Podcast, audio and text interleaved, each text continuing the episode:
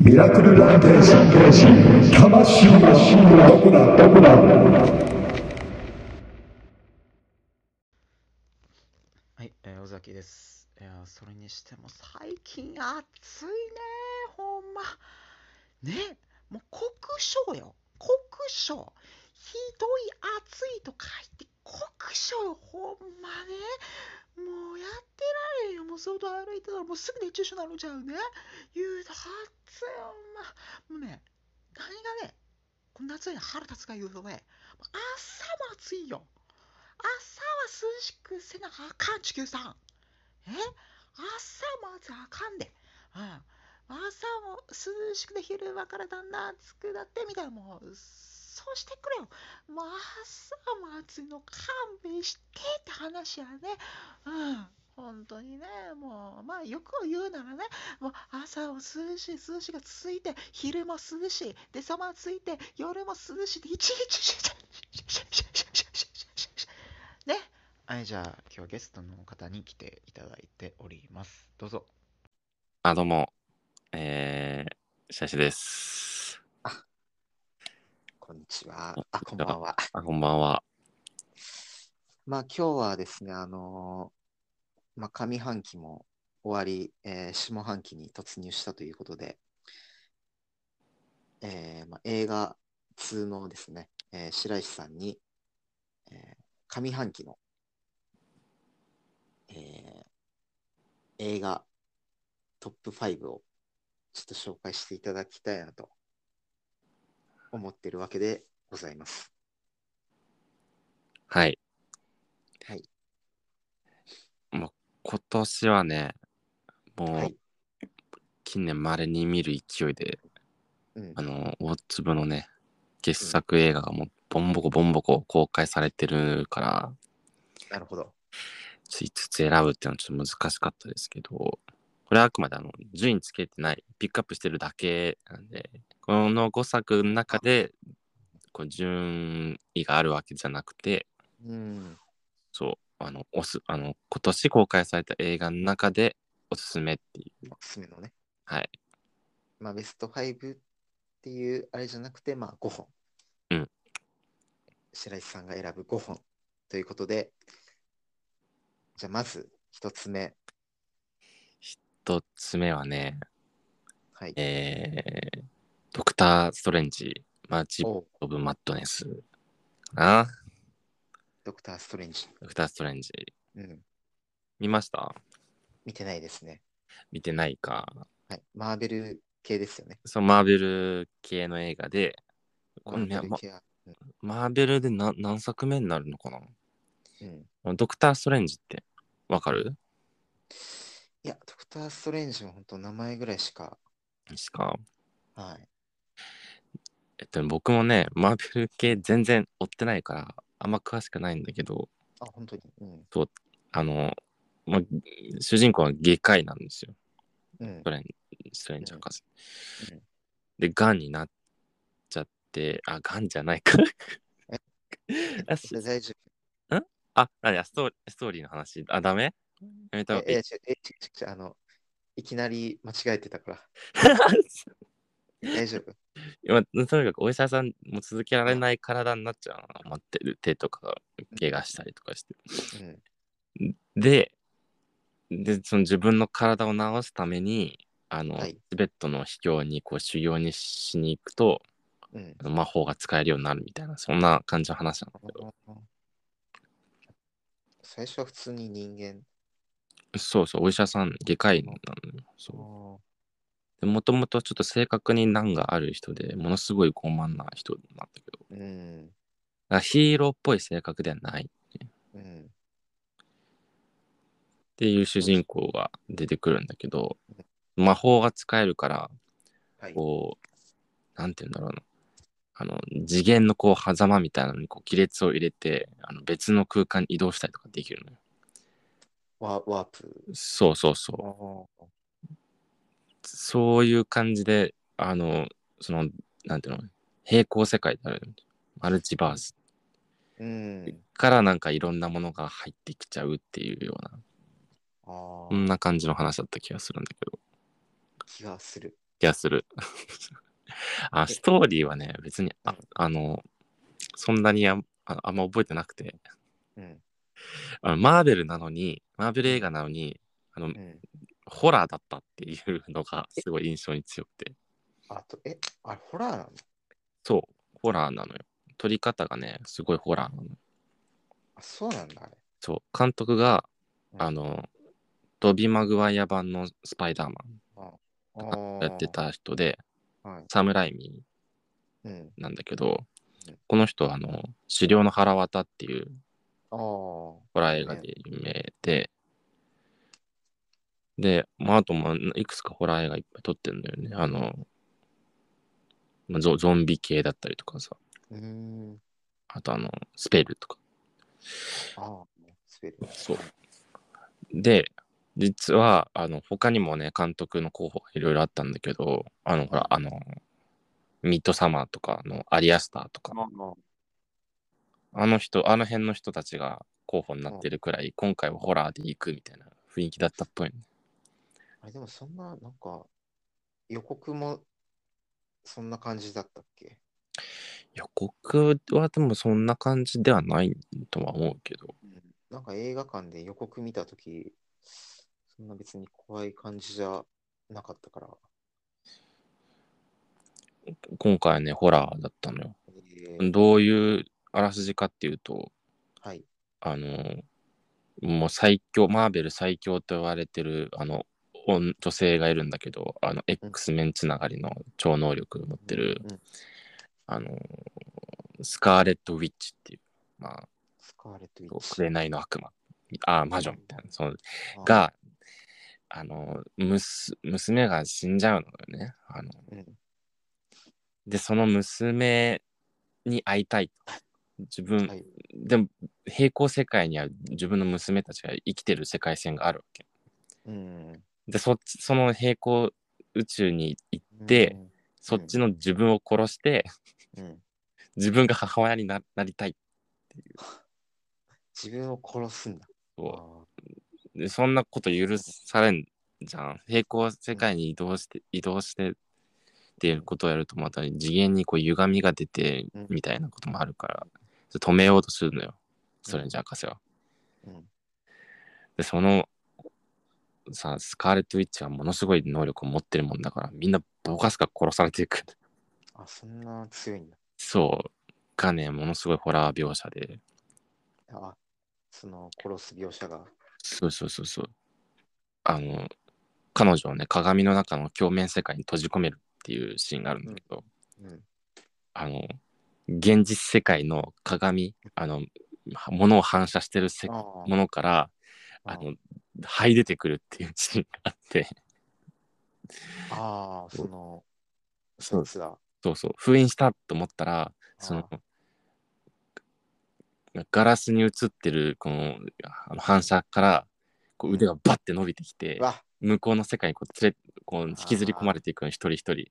で、急に出出てくるやつね。そあう。ー、で、鏡だっつって、反射してるものを隠せっつって、こう布とかからババババってこう隠していくの布で覆って、うんで、全部覆ったかって言ったら、むあのん、その水の反射した水面からあじょ腕がバカって出てきて、そこからあ貞子みたいに入出てくるんだけー、ど、あー無理無理無理無理。 もうめちゃくちゃ怖くてさ、あー無理無理。めっ絶ちゃ対怖い。怖いのようん。とかあとその、まあ、舞台がね平行宇宙別の世界にこう飛ぶんだけど、うんそっちにはそっちであのアベンジャーズとは別のうんヒーローチームがいるの。うーん。あももちろんそのい同じヒーローなんだけどその別あなんだアベンジャーズはさうんアイアンマンがリーダーだけどそはい。っちはあの X メンのプロフェッサー X とかがリーダあーでーファンタスティック4のミスターファンタスティックとは出てくるんだけどさ。それなんか、名称みたいあーえっとね、イルミナティっていう名前だったかな。イなル。ミナティ。そうあで、俳優さんは全員、あの、元の映画の俳優さんが出てるから、そっちも主人公級の俳優さんが出てきてー、あー豪華。うん。そう。で、あの、その、こそっちの世界に来たスカーレット・ウィッチをね、倒すためにこう、アベンジャーズみたいにもう56人バッて出てくるわけよ。うん。でここでたあ対決になるんだと思ったら、ものの10分ぐらいで皆殺しにされて ああ、もう完全にその、かませそうだかけまどせにねそうだけど主役級の俳優なのよそれの人たちがさあの血流したりあうのん。胴体真っ二つにされたりとかしてなんか贅沢な使い方やね。そうものしし殺され方がものすごいうん。マーベルっぽくないうん殺され方していくのね残虐というか。そうもうそれがものすごいホラー映画っぽくてうんよかよかったのよで最後もねやっぱ侍見って言ったらゾンビなんだけどちゃんとねゾンビが出てきて戦うんだよじゃあゾンビもそう出てくるんだ出てくるあのよくさあの墓お墓で埋められたあうのん死体がさ、ゾンビになってうんうんうん蘇るってシーンにさ、あるねその埋められた土からあの腐った腕がボーンとこう出てきて、うんうぎゃーって言って、うんあこっから湧いて出てくるんだなってシーンあるじゃん、うん。うん。ちゃんとそれやるから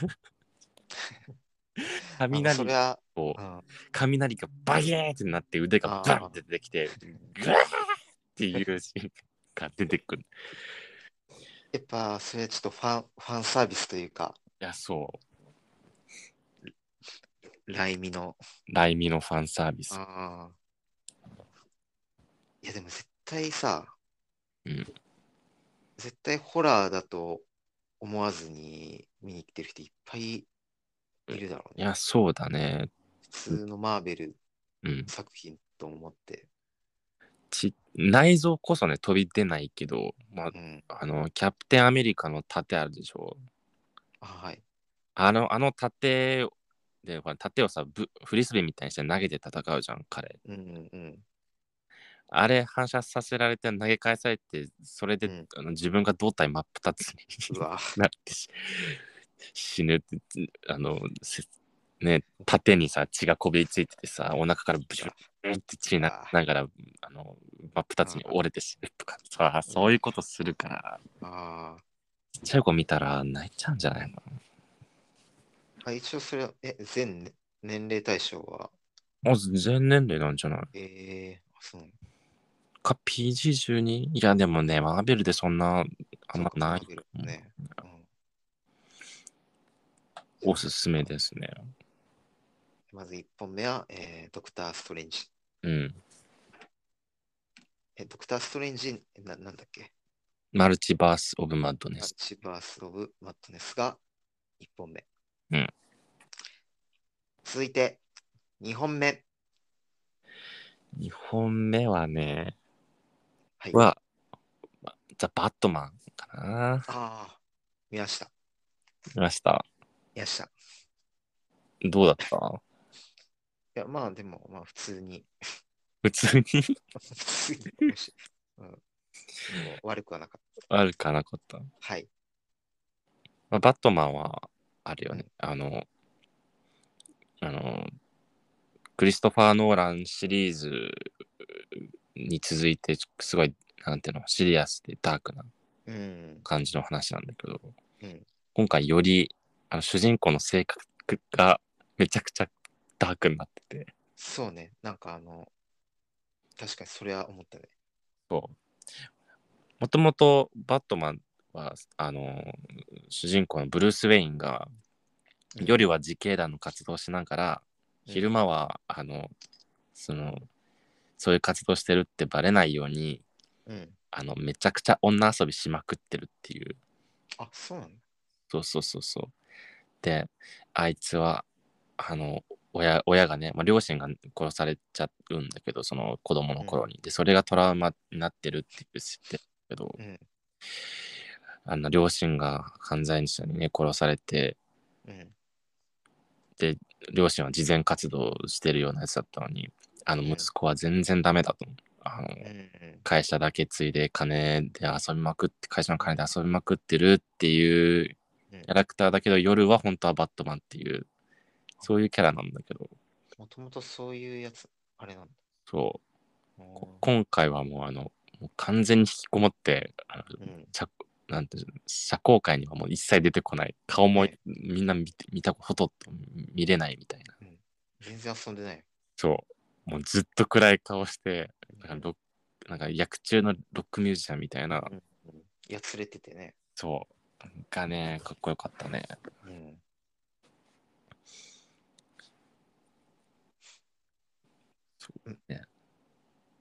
あとまあ僕あのリリドラて今回はあのほらジョーカーとかじゃなくてリドラーが出てくるんだけど、うん。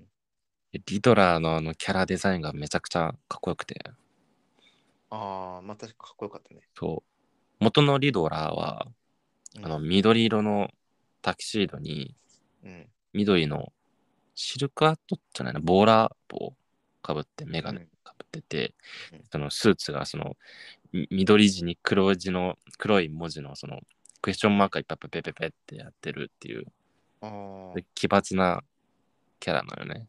あ、そんな感じなんだ、そうもともとは。で過去作であのジム・キャリーがえコメディアンのジム・キャリーが演じてたんだけどマスクの。そう今回はそのそういう衣装じゃなくてうんもう完全になんかモッツコートみたいなそのミリタリーコートでかい緑のコートにあのあ顔顔はあのむむ昔アメリカ軍が使ってたあの防寒用のうん。あのアメリカ軍のその寒冷地で使う用のあの鼻と口のところがもうなんかうん。高速軍みたいにこうがんがんうんなんていうの押さえつけられたみたいなマスクつけて、その上から あのプラスチックフレームの眼鏡かけて、うんで、後頭部はあのサランラップでぐるぐる巻きにしてるっていうああ、ね。今、見てるけど、そう。あ、こんなん、そうだ。そうなんかなんだろうパッと見にのイメージもほぼあの13日の金曜日のジェイソンみたいなうん。がねすごい気持ち悪くてよかったねえまじ全然違うね。そう全然違あうの、これ分からんやろ。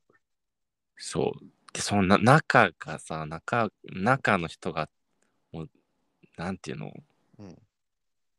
なんか、60年代ヒッピー文化にかぶれた、なんか、なよっとした感じの人っていう、すごい気持ち悪さがうん。いいよね。確かに。あの、役者の人よかったね。ポール・ダノがうん。いるんだけどさ、いやすごい良かったのよ。あの、一番最初に、あの、ある、あの、知事選立候補した、してる人のさ、男性宅で、うしあのうん後ろから襲うってシーンがあるんだけど、やったうん。目だけランランとしてるさ、その姿がうん暗闇の中からずーっとこっちを見てて、うんでカメラもその、なんていうの、その被害者の人の後ろに立ってる、その、リドラーをずっと映してるんだけど、ずーっとこっちを見てるのがすっごい気持ち悪くて。あれ怖かったね。で、いきなり、もうあのギャーって叫びながら殴りかかってくるっていう。うん。あよかったな。すごいね、あの、みんなキャラ、キャラデザインっていうか、見た目がみんな良かった。確かにね。そう。あとヒーロー映画で必ず欠かせない、あの、うんまあ、ヒーローの本当の役目っていうか、うんあの、悪を倒すっていうことじゃなくて、あのうん。市民をあの救出するっていう、救助活動っていうのがちゃんとあってよかったね。うん。おすすめよ。これも、あなんなんていうの、ヒーロー映画じゃなくて、探偵映画として、そうね、なんか推理要素がね。そう。あの、なん、なんだろう。そう。他の映画で例えると、あうの、んセブンみたいな感じ。ああ。確か雰囲気も似てたしね。そうそう。え映像の雰囲気も、うん。あの、似てるよね。 これ名前がちょっとパッと出てこなくて、なんか言葉詰まっちゃうけど、そうセセブンみたいな感じのう話。ん。おすすめ。そうまあ、ここも好きだったね。あの戦闘シーンのね、あの、暗闇のあ、そうそうフラッシュで、そう。めっちゃかっこよくて。あこう、かっこよかったね。うん。真っ暗闇の中にその敵がこう銃撃ってくるその銃のこのマズルフラッシュババババって光った瞬間だけそのシルエットが見えるんだけどそこで戦うそのバットマンがめちゃくちゃかっこいい。あれはかっこよかった。そう。あこれ僕的にはあのダークナイトよりも好きだったんだけどうん。でもね、うんバットマンああれでしょ、うんフィルマークス見たらうん。ちょっとうんバットね低低かったねあなた え、そんな低かったっけいやああのだあのダークナイトは5点満点だったからあ、いや、まあ、腰分はやっぱダークナイト派ね。うん。あージョーカヒーースレジャー。いいスレージャージョーカーうん。が好きすぎて。ちなみに YouTube 見たらあの今回ザ・バットマンにあの最後声だけしか出てこなかったうん。あのジョーカああ、ーのあのとちゃんとした登場シーンがね、うん出てますえあのちゃんと出てきてたちゃんと出てきてた。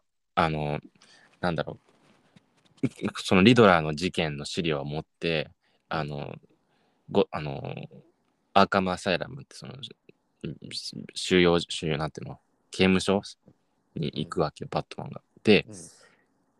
あのジョーカーにあのその資料を渡してどういう犯人だと思うっていううん。意見を聞きに行くっていうシーンがあってあ、これ、あ未公開シーン。そうええいやめちゃくちゃ良かったよ。なんで、なんで未公開なのまあだってもうカットしてなくたって2時間30分超えだからねあ。ーそっか。ああ。じゃあもうこれ、実作。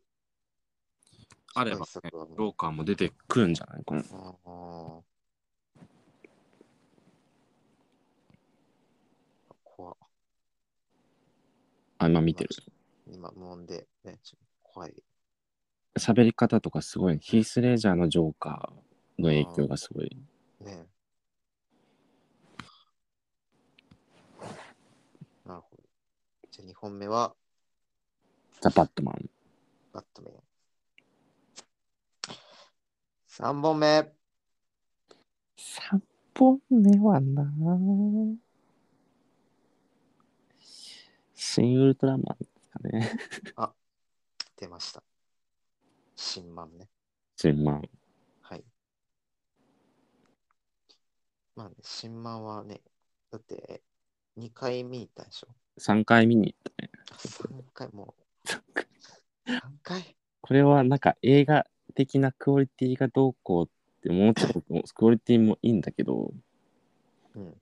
それ以上になんかめちゃくちゃあの、なんていうの、映画としてツボだった。うん。まあ、いや、でも、自分もね、新漫見たけど、いや、面白かった。でしょうんすごいいいのよ。テンポもいいし。そう、テンポめっちゃ速いしね。うんしシン・ウルトラマンとか、まあ、シン・ゴジラもそうだけど、なんかね、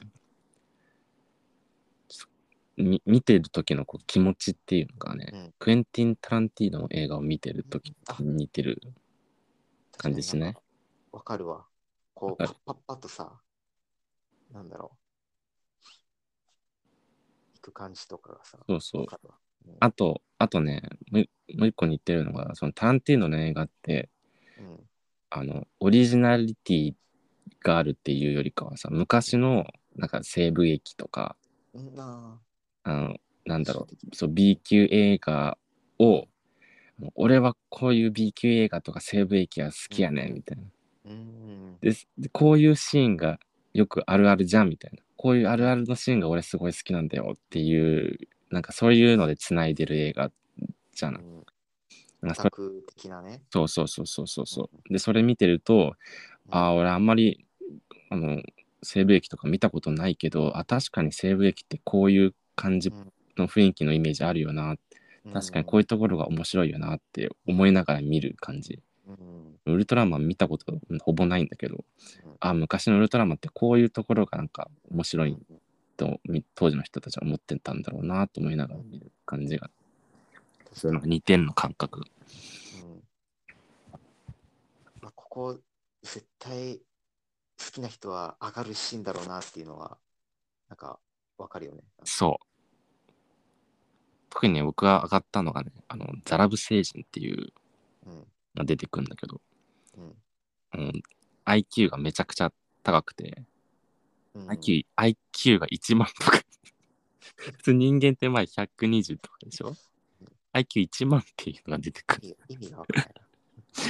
そうで、逆にバカなんじゃないで、この IQ1 万のウルトあの、ザラブ星人がね、あの、ですか。うん。地球の中で内紛を起こさせてあの人類を全滅させようとするんだけど、まあ、そのやり方がうん。あの偽ウルトラマンになるっていううんで夜のビル群でこうあの偽ウルトラマンとしてこうビルバコーンと破壊してると本物のウルトラマンが出てくるんだけどうん。そこであのウルトラマンのねテーマ曲が流れうん。てっててーんてっててーんってわかったそう。で、そこであの、昔のウルトラマンで有名なうん。シーンが出てきて、うん。ウルトラマンってあの、フレア・ビーンさんっていうスーツアクターの人が中に入ってて、うん。であの、昔から演出家の人に、金城さんに、あ当時のね、当時のね、あの、ビンちゃん、絶対にね、ウルトラマンってのは宇宙人だから、人間的な動きはダメだよってああ、はい。言われてて、うん。でそういう風なアドバイスを受けてた矢先にあの偽ウルトラマンと戦ったシーンでうん。ウルトラマンの顔ってねあの強化プラスチックでできてるんだけど、うんあのチョップした時にその偽ウルトラマンの目の部分に、うんうんあの本当にチョップ入れちゃってうん。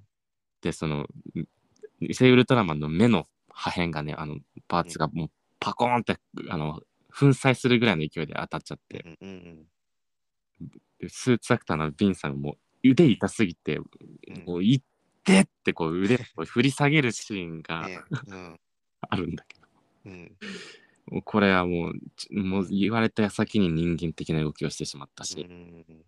本当は NG なんだけどあの、ん使われてしまったっていうん。うがもう完全再現されてて、 そう自分そのシーン知らなかったから、うんなんか、また見てて、なんだ今、なんか、すごい痛がってるって思ったら、そうそれのその、オマージュというか、そうパロディというか、全く同じうんシーン、ままあただ真似してるだけじゃなくてあのその叩かれた時にザラブ星人がこうひるむんだけど、まあ、ひるむ動きとあその目のあの破片が飛び散るっていうシーンも再現してるんだけどあそこも、そうそう破片がパラパラってこう飛ぶシーン、あそうなのでもあの現代的なアレンジであの叩かれた瞬間に一瞬なんかこうなんていうのノイズが走ったかのようにこうザラブ星人の正体が一瞬バババってこう出てくるっえていう演出もあったりー、うん、すごいねアップデートされててかっこよくなってる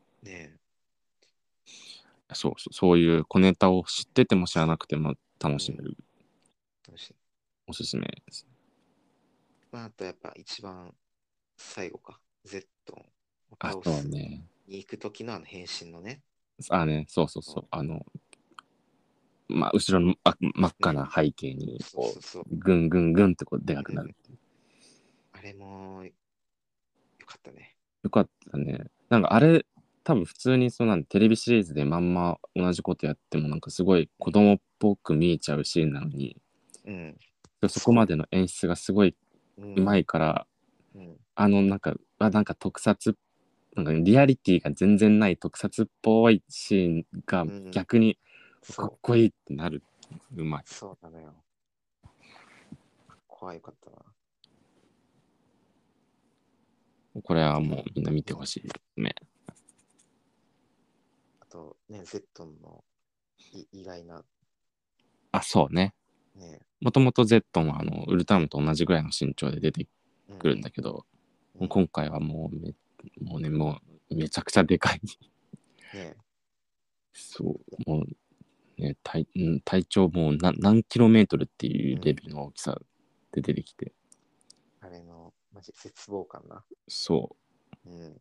今回はなんかその格闘戦っていうよりかなんかあのなんていうのあのヤマトみたいなさあのうん戦艦と戦うみたいな感じうのん確かに。めちゃくちゃかっこよかった。なんか、あそこはなんかちょっとエヴァンゲリオンっぽくて。うかんっこよかっ、たなんねかあの時間とかね、うんあと何秒みたいそうそうそうそう。な、ねなるほど。はい3本目が、えー新漫。うんまあ、 4本目、 4本目は、これはもう、あの、はいなんだ、オタク的なやつ一切抜き、うん、あの、今までバットマンとか、まあ、あコミック系のやつ出てきたけど、これはもう、みんな見ておすすめ。ウエストサイドストーリーですね。サイドストーうリー。ん。あ、ちょっと見てないです。もともともと、あの、60年版うん。のやつもいいんだけど、うん。まあ、まんま再現っていうよりか、ちょっと曲順ミックスしてて、あの、うん入れ替わってて、そう、ストーリーが整理されてて、めちゃくちゃ面白いよ。えどういう話かもちょっとよく。わかんない。はい骨、なんか骨じゃない、あの、その、元の、なんていうの、ストーリーの軸になってるのは、うん。ロミオとジュリエットなんだけど、そうなんだ。そうそうそうそう。えっと、多分1950年代のニューヨークのウエストサイドってあの、あのひ東側うん。に、あの、白人のうん。あのギャングっていうか、あうのん。まあ、その若い人たちはこうああの不良少年たちはこうその地域をねうん。占領してたんだけどさ牛耳ってたんだけどどんどんどんどん白人が減ってってうんあプエルトリコ系の移民が増えてくるわけよ、うん。そうするとそっちもそっちでこうギャングを構成しててうんで対立してるわけうん。だけどね悲しいことにもねあのウエストサイドはねあのうんあの新しくあの地域を再開発するってんでどっちもなんかもう追い出されるような立場なのよどっちかうんどっちも地域から受け入れられてないんだけどああそ。れでもあのここは俺たちの土地だみたいな感じであの不毛な争いをしてるのうん。でそこのあのプエルトリコ系のあのリーダーの女の子うん。リーダーのあの妹が出てくるそれはヒロインなんだけどうん。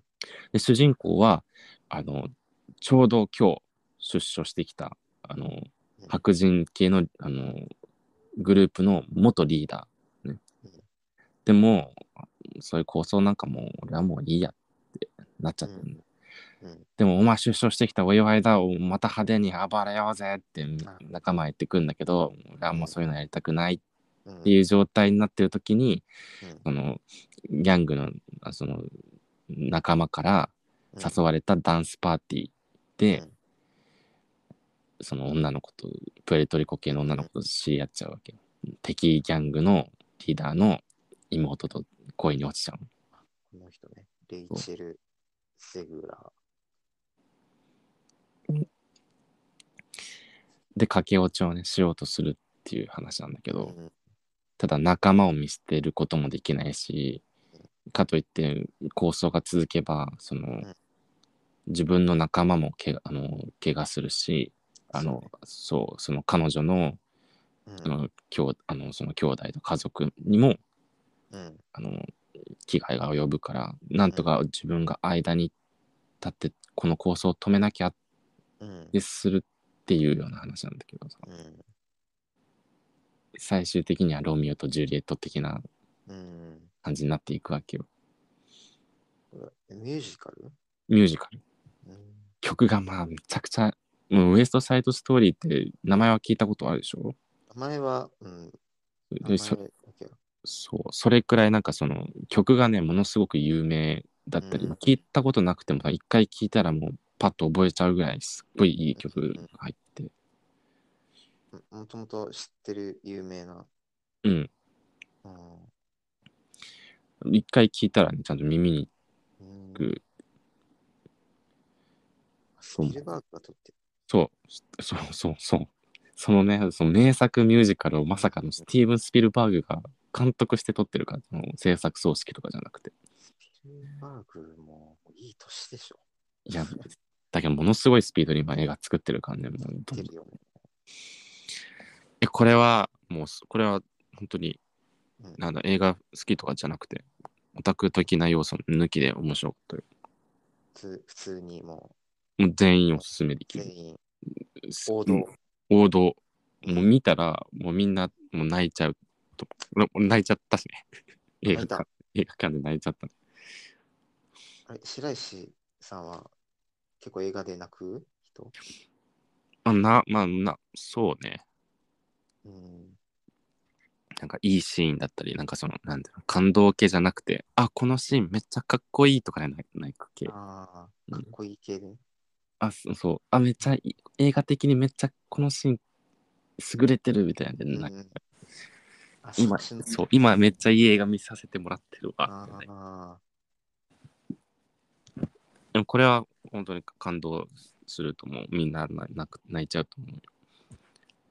あ、そうそうそう。登場人物にね、嫌なやつがい一人もいないのよ、ギャングなのに。みんないいやつなのあよ。そうそう、そのあ、ーそれもいいね。そう、みんなね、気持ちのいい、いいやつなんだけど、そいつらが、その自分たちのそうポリシーとかそういうのとか、あとまあプライドとかで、こう対立、そのね、相手のね、ギャングと対立し合って、で、仲間のために戦うっていうので、どんどん落っこちていくっていう、うん悲惨な目に遭っていくっていうのがね、ほんとかわいそう。うんで、ちょうどなんか、あの、なんでその60年代の映画を今やるやるんだっていううんふうに最初思ったけど、まあ、ストーリーがほら移民の問題だったりするからかなりね、うんタイムリーなああ、確かにね。今の情勢とそうちゃんとすれてる。そうリメイクする意義がある映画だったねうんよかったですよ、なるほど。4本目が、えー、ウェストサイウはいェストサイドストーリーで。うんでは、最後の5本目。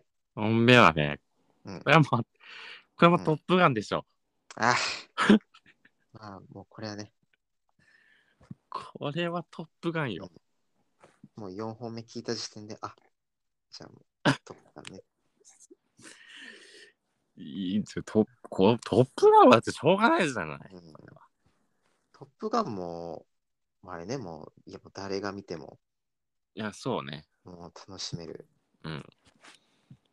ウエストサイドストーリーはもうミュージカルだし、まあ、ストーリーもいいし、映像もめちゃくちゃ綺麗でおすすめって感じだけど、うんもうトップガンはもう圧倒されるぜ。そうね。もう、めちゃくちゃ面白かった。いや、本当になんか戦闘機のコックピットの中から本当に撮ってるうん、かのような映像じゃなくて、本当に撮ってるから。え、あれって、トム以外もあ全員撮ってる。あの、全員。えっとね、そのストーリーの中にも出てきたと思うんだけど、今回乗るのが F18 戦闘機。うんで、これ2種類あって、あの、うん単座と複座の戦闘機が出てくるんです。うん。で、単座っていうのは、あの、一人で操縦するやつで、うん。複座が、あの、たあの前と後ろで2人で乗る。うん。うん。で、今回のミッションも、あの、トムが単座に乗って、うん。で、フェリックスってあの女の人とボブうんは複座でんうん。乗ってたでしょ、うん。でももう相方のもう 2, 機出てきて4機で作戦に行くんだけど、1人で乗る戦のタイプの機体と2人で乗るタイプの機体があるんだけど、うん。今回のその撮影には、あの、福座うんの2人で乗る方に、うんあの前に、あの、その、あのアメリカ海軍のパイロットは実際に操縦する人がいて、うん。後ろの席にカメラつけて、うんあの俳優が乗って、あの実際にこう、実際にめちゃくちゃすごいスピードで飛びながら、自分でカメラを操作して、自分で、あの、その、この、このタイミングでこのセリフを言うっていう演技をするっていうわ、大変。う、もうめちゃくちゃ大変よ。うん。行ったってちょっと飛ばすのに何百万ってかかる、うんいるでしょそうでももうミスがあんま許されないような状態で嫌だね。でああんなすげえスピードで飛び回ってさ、めちゃくちゃ怖いじゃない、怖いよ。あの恐怖の中であうの、ん。自分が操縦してる演技するっていういうん。やすごいねそりゃ、ね、やっぱトムがやってんだからね。やっぱそう。トムがやれって言うから。トム、やらざるを得ない。なんか実際にその、んなんプールで水中の中でそのぐるぐるこう回る回ってなんかそのなんていうの、うん墜落した機体の中から脱出,、脱出するっていうその海上に、ね、海海の中で落ちたとしても脱出する訓練したり、え最初はあの刹那機っての,、あのなんてプロペラ機えうん。であの飛行機に乗るなれる訓練してそこからどんどんあの速い飛行機に乗って最終的に F18 乗るっていう。うん。訓練したらしいですよ。まあね、まあ確かにしっかり、そういう前準備というか、しとかないと、そう。ね。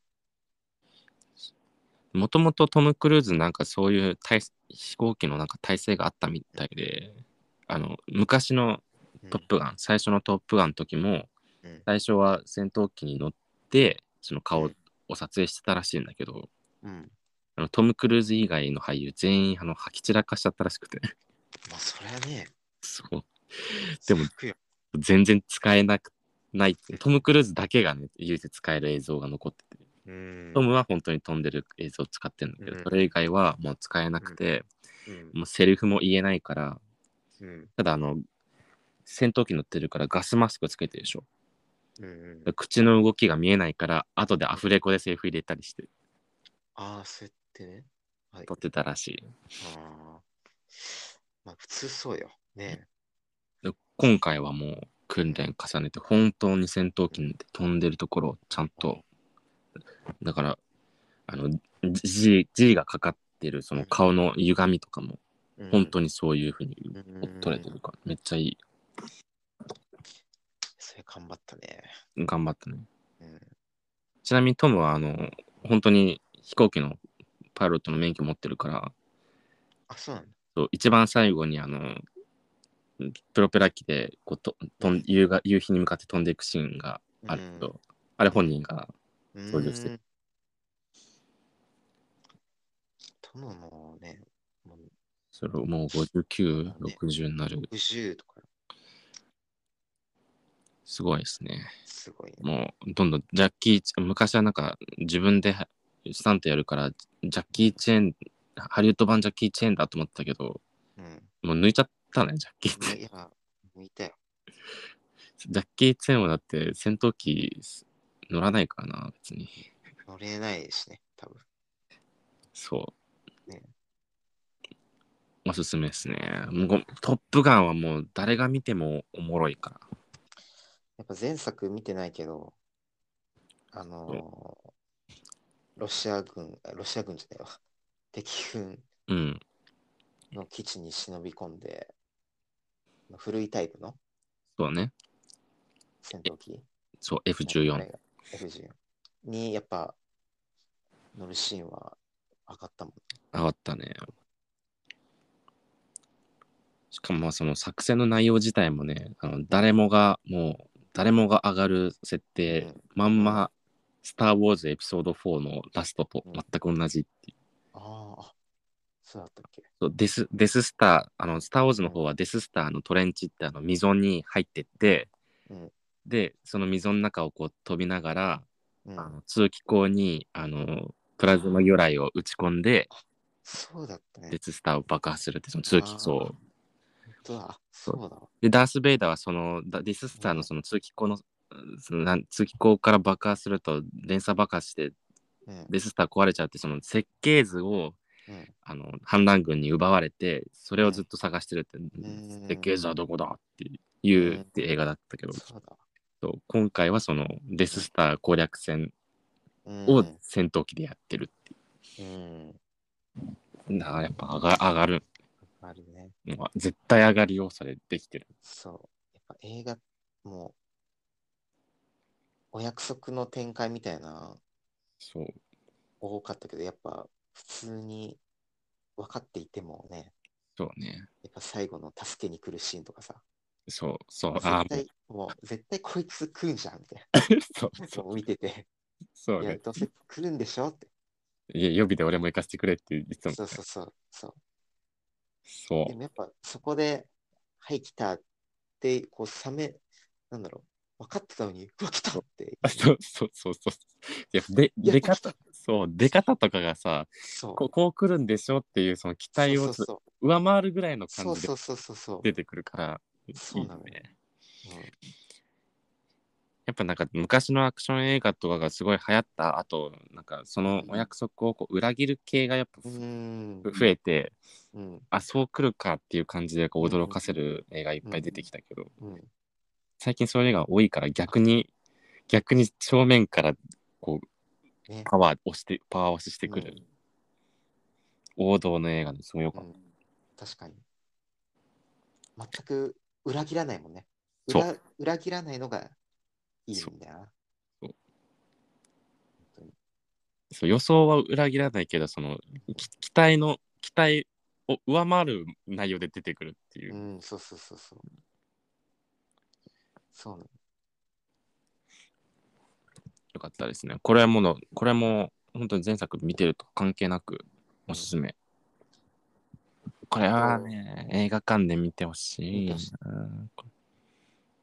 戦闘シーン以外で好きなシーンがあって、うんまあ、これもまあベタなシーンっちゃベタなシーンなんだけど、そのトム・クルーズがあのバーのああーの家に行 って、で娘が帰ってきて、うちょっとんちょ窓から出てってって言って、娘にバレるか らって言って、で窓から飛び降りて、でパッて顔上げたら、1階の窓から娘がそ出うて、お母さん大事にしてよね。いや、あれは、映画劇場で笑い起きてたね。お起きてたね。 起きてた。みんなわははって言われて。そう。やっぱ映画ベタなシーンじゃベタなシそうで、ベタだけどさうん、あれって普通さ、あの、なんて親親がーンうん。厳しくて外出できないっていう、その高校生の女の子の家に、ああ、まあ、あそう同級生の高校生の男の子がこう窓から忍び、忍び入って、なんかイチャイチャしてるっていう、それを60代でやる、60歳手前でやるのがすうん、ごいうん面面白かったね。白かったね。でもあれ、あの人は別に、今作初、今作初登場っていうか、別に前作には出てない。前作でね、名前は出てたんだよね。名前、あ、名前出てそなうい。そうそうそう。あの、その元カノ今どうなんだよみたいな、ああ、そうなんだみたいな感じで出てて、な。そう。これはね、本当本当面白い。もうストーリーを全部知ってたとしても面白い。面白い、面白い。う んうんが、あの、あの、ワンリパブリックの音楽が流れて、みんなであの、あのうん筋肉祭りするシーンが好きだった。うん、あ、ここもよかったな。そうビーチでラグビーをするっていう、あの、裸で、上半身裸で、そう。トム・クルーズが全然負けてないんだよな。負けてないんだよ。本当に。びっくりした。確かに、あれもよかったわ。よかったね。うん。おすすめですね。おすすめです。以上5作が、上半期はうん。そんな感じかな。そうですね。トップスター、ストレッチ、えー、ウエスト、バットマン、シングルトラマン、ウエストサイドストーリーで、トップガン。そう。はいまあでもね、こん今年まだ今後もね、うん絵がポンポコ出てくるから、楽し下半みよ。期そう。明日またね、うん見に行くから、あ、なんだっけ。ライトイヤあ、ー、バズライトイヤーバのズライトイヤーね。うん。こう IMAX フルサイズの映画なんで、IMAX で見ていく。はい。あと、あれもね、エルエルビスね。 なんでエルビス、エルビス、ああ。エルビス・プレスリーの。うん。これもめちゃくちゃ期待してる。監督があの、華麗なるギャツビーのバズラーマン。うーん。見たギャツビー。み見たことある見てない。いや、なんかね、めちゃくちゃ豪華な映画なのよ。あそれがあるから、ちょっと楽しみだね、エルうビス。ん。カエナルギャツビーってさ、あの、あれ、スパイダーマンのさ、トビー・マグワイアが出ててうん、あの、めちゃくちゃね、有名なシーンがあるのよ。え、有名なシーンそう、そう。見たことないないんだないんだっけないです。これ結構ね、ちょっと長めの2時間ちょいある映画なんだけどさ、うんえ、。これいいちょっとこの話していいないよ。あのね、ギャギャツビーっていうものすごい大富豪がいるらしいうん。の。で、え主人公は、その、うん。んええ、それは、え、いいるの本当に。あ、じゃあなんか映画、映画の中でああ、映画で。ああ。そうそう。で、主人公は、あの、スパイダーマンの初代三部作に出てたトビー・マグワイアが主人公うなの、ん。うんで新聞記者なのか、ジャーナリストなのか、ちょっとあんまちょ忘れちゃったんだけど、うんあの、ニューヨークにね、ニューヨークのロングアイランドとかに引っ越してくるのよ。ニューヨークのちょっと発展なのかな。ニューヨーク州じゃないのかもしれない。ロングアイランドに引っ越してきて、で、うめちゃくちゃボロいあの家に住んでんだけど、だそこはね、ただのなんか、お金持ちの別荘が建ってるようなところなのよ。うんだけど、そこのあのボロ屋に住んでんだけど、隣にね、とんでもねえ豪邸があるのよ。うん。で、あの家、誰の家なんだっていう話を、んなな仕事仲間とかにすると、うんあれがあのギャツビーっていうやつの家うんらしいと。で、んなんでお前そのとこ引っ越してきたんだって、あそこ毎もう毎週毎晩なんかううパーティー開いてて、うるさくねえかみたいな。うん。っていう感じであのギャツビー氏の噂がねあのいろんなところで聞くっていうのが冒頭うん20分ぐらいずっとそんな感じなのギャツビー30分ぐらい出てこないのよあ、出てこないのそう顔も出てこないし名前だけなのうんでそうでその主人公のあのうん。郵便受けにねあうのん。招待状が来るのよギャツビーからうん。そのパーティーのうん。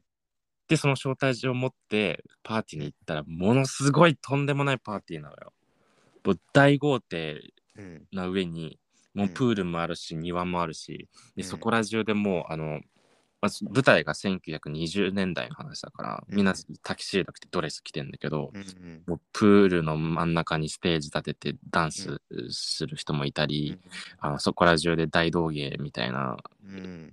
ショーをやってたり花火とかうんかかってたりもう豪邸の中でも人いっぱいいてもうあのディズニーランド状態。うん。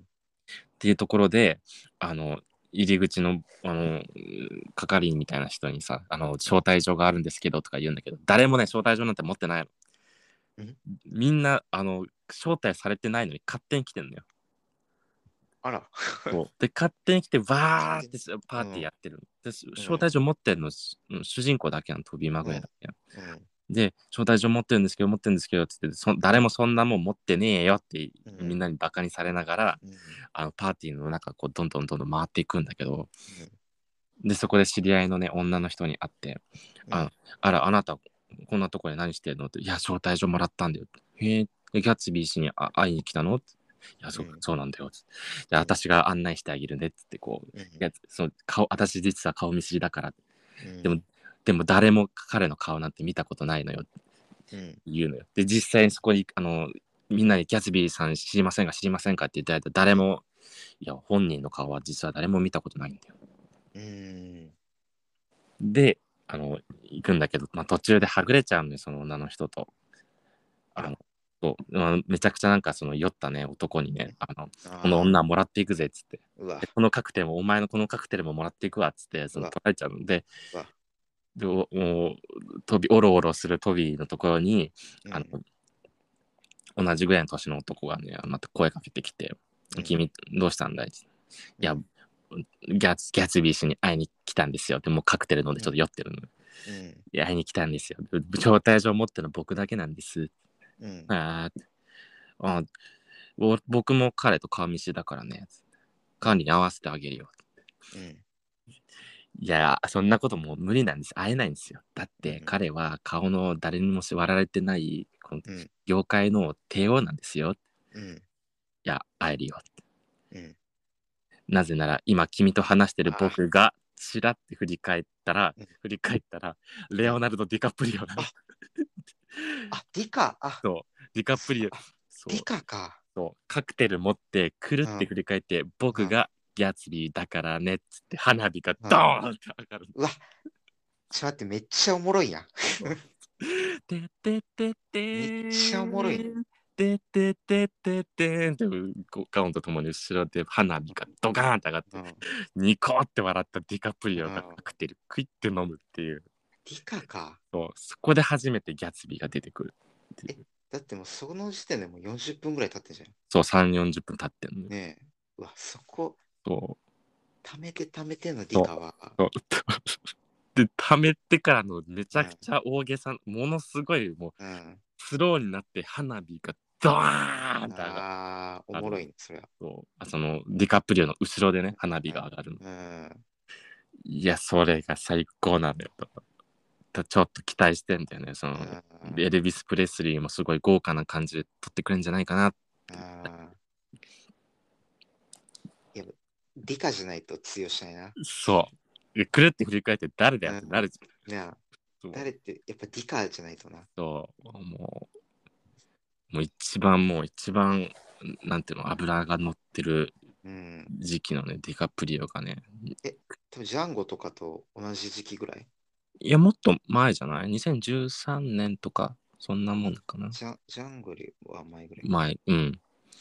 ジャンジャンゴも結構、理科出てくの少なそうね。でも、ディカはあれは全然、あれは主人公じゃないからあれだけど、そう、ギャ華麗なるギャツビーって名前なのに、10 30分出てこなくて、うんもう見てる間、あーギャツビーって誰だよいつになったら出てくんだよって思ってたら、もう、もうずっと顔つんない状態で会話してるの主人公と。うん。で、くるって振り向いたら、ディカプリオだった。かっこいい登場だな。で、後ろで花火がボーンうんおこれおすすめ。これもこれちょっと楽しみなのよね。これはみたいびっくなり。そう。うんということでね。こ誰や、えんそのプレスリーは誰がやってんのプレスリー誰がやってたんだろうな。なんか俳優さんの名前ちょっと忘れちゃった。プレスリーをなんかこうスカウトしてあうのんその音楽業界にこう引き入れるのがうんトム・ハンクスがやってるね。トムハンね。そう。ギャツビーって配信やっあんのかあ、どうなんだろうね。アマゾンプライムではあのむ無料ではなかったね、今。なあーなんかちょっと前まで無料だったけど。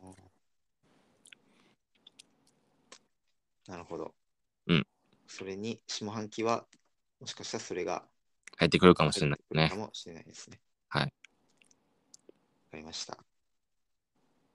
では、えー、また、下半期、お願いいたします。はい、皆さん、下半期また会いましょうね。はい。 あ次回もね、あ次回も、まあ、下半期以外、まあ、映画のね、また何かはい。お呼びいただければ。テーマがあった。はい。では、ありがとうございました。はい、ありがとうございました。はい。